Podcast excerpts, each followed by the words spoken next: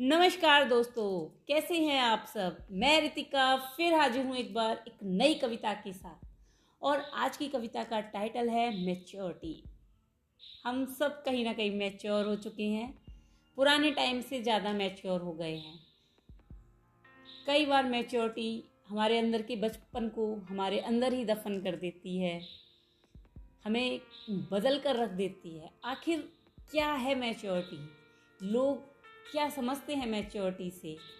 और हम किस तरह मैच्योरिटी को हैंडल करते हैं अपनी लाइफ में?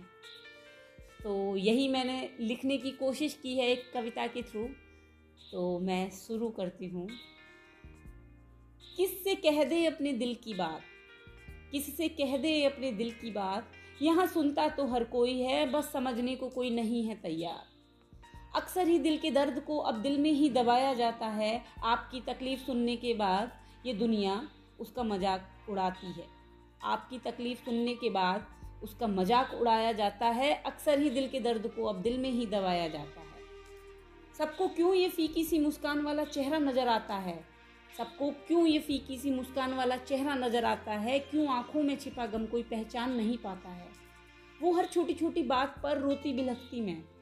वो हर छोटी छोटी बात पर रोती बिलखती मैं, वक्त के साथ इतनी बड़ी हो जाती हूँ, अब हर मुसीबत के सामने चट्टान सी खड़ी हो जाती हूँ।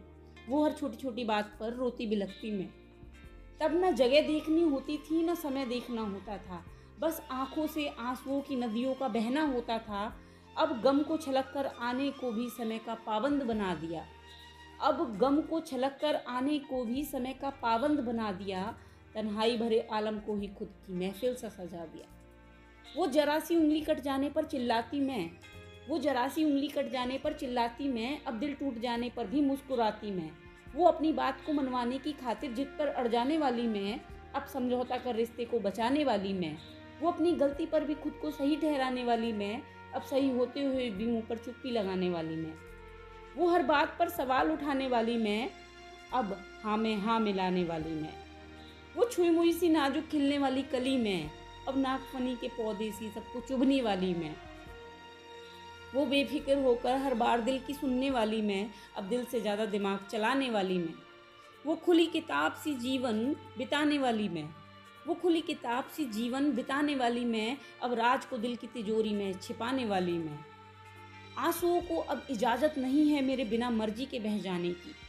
आंसुओं को अब इजाज़त नहीं है मेरी बिना मर्ज़ी के बह जाने की, लाख वजह क्यों ना हो मेरे भावुक हो जाने की, आंसुओं को अब इजाज़त नहीं है मेरा बिना मर्ज़ी के बह जाने की। मुझे इजाज़त नहीं है अब यूँ मोम सा पिघल जाने की। मुझे इजाज़त नहीं है अब यूँ मोम सा पिघल जाने की, लाख वजह क्यों ना हो मेरे भावुक हो जाने की। अंधेरा बंद कमरा। अंधेरा बंद कमरा ही अक्सर मेरे अंदर चल रहे शोर को सुन पाता है। अंधेरा बंद कमरा ही अक्सर मेरे अंदर चल रहे शोर को सुन पाता है। वो आंसुओं से भीगा तकिया ही मेरे अंदर के खालीपन को दिखाता है।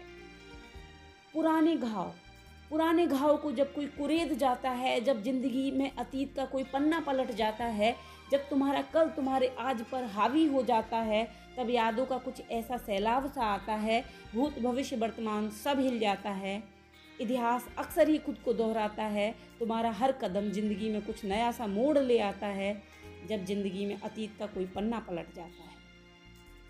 जब ज़िंदगी में कोई पन्ना पलट जाता है, इतिहास अक्सर ही खुद को दोहराता है, तुम्हारा हर कदम ज़िंदगी में कुछ नया सा मोड़ ले आता है।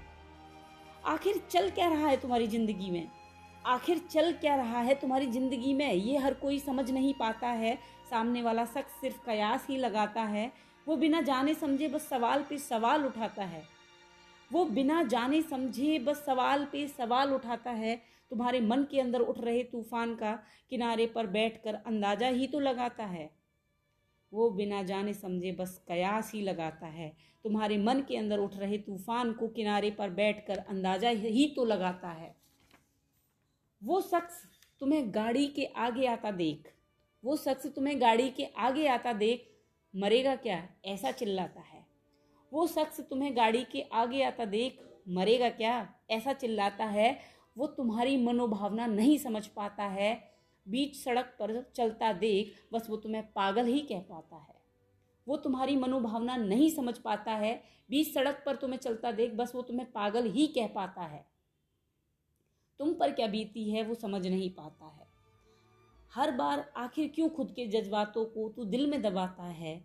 हर बार आखिर क्यों खुद के जज्बातों को तू दिल में दबाता है? हर बार क्यों खुद से पहले समाज को महत्व दे जाता है?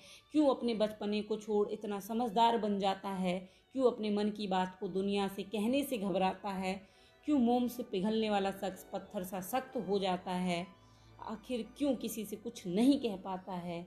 क्यों समय के साथ खुद को मैच्योर बनाता है? क्यों अपने बचपने के साथ बड़ा नहीं हो पाता है? क्यों अपने बचपने के साथ बड़ा नहीं हो पाता है? क्यों समय के साथ खुद को मैच्योर बनाता है? धन्यवाद। Thank you guys for listening आपको कैसी लगी ये कविता? फीडबैक शेयर ज़रूर करिएगा मेरे साथ।